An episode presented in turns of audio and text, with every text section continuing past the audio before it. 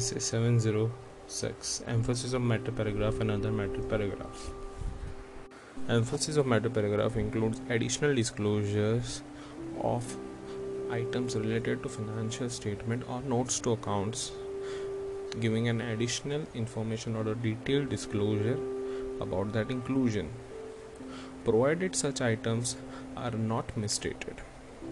Such disclosures are given in the audit report to increase the understanding of the users of financial statement regarding such financial items or notes or judgments. Circumstances when this paragraph is issued. There are indications of an uncertain future outcome, significant subsequent event that took place, an early application of Ind an occurrence of major catastrophic event which impacts significantly on the financial status of the company. They are also need to present that the auditor's opinion is not modified on the basis of such disclosures provided.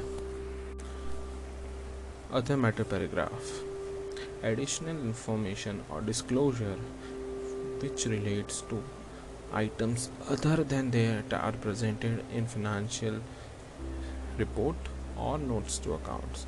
Such disclosures are given in audit report to increase the understanding of readers of audit report regarding the audit that was being performed.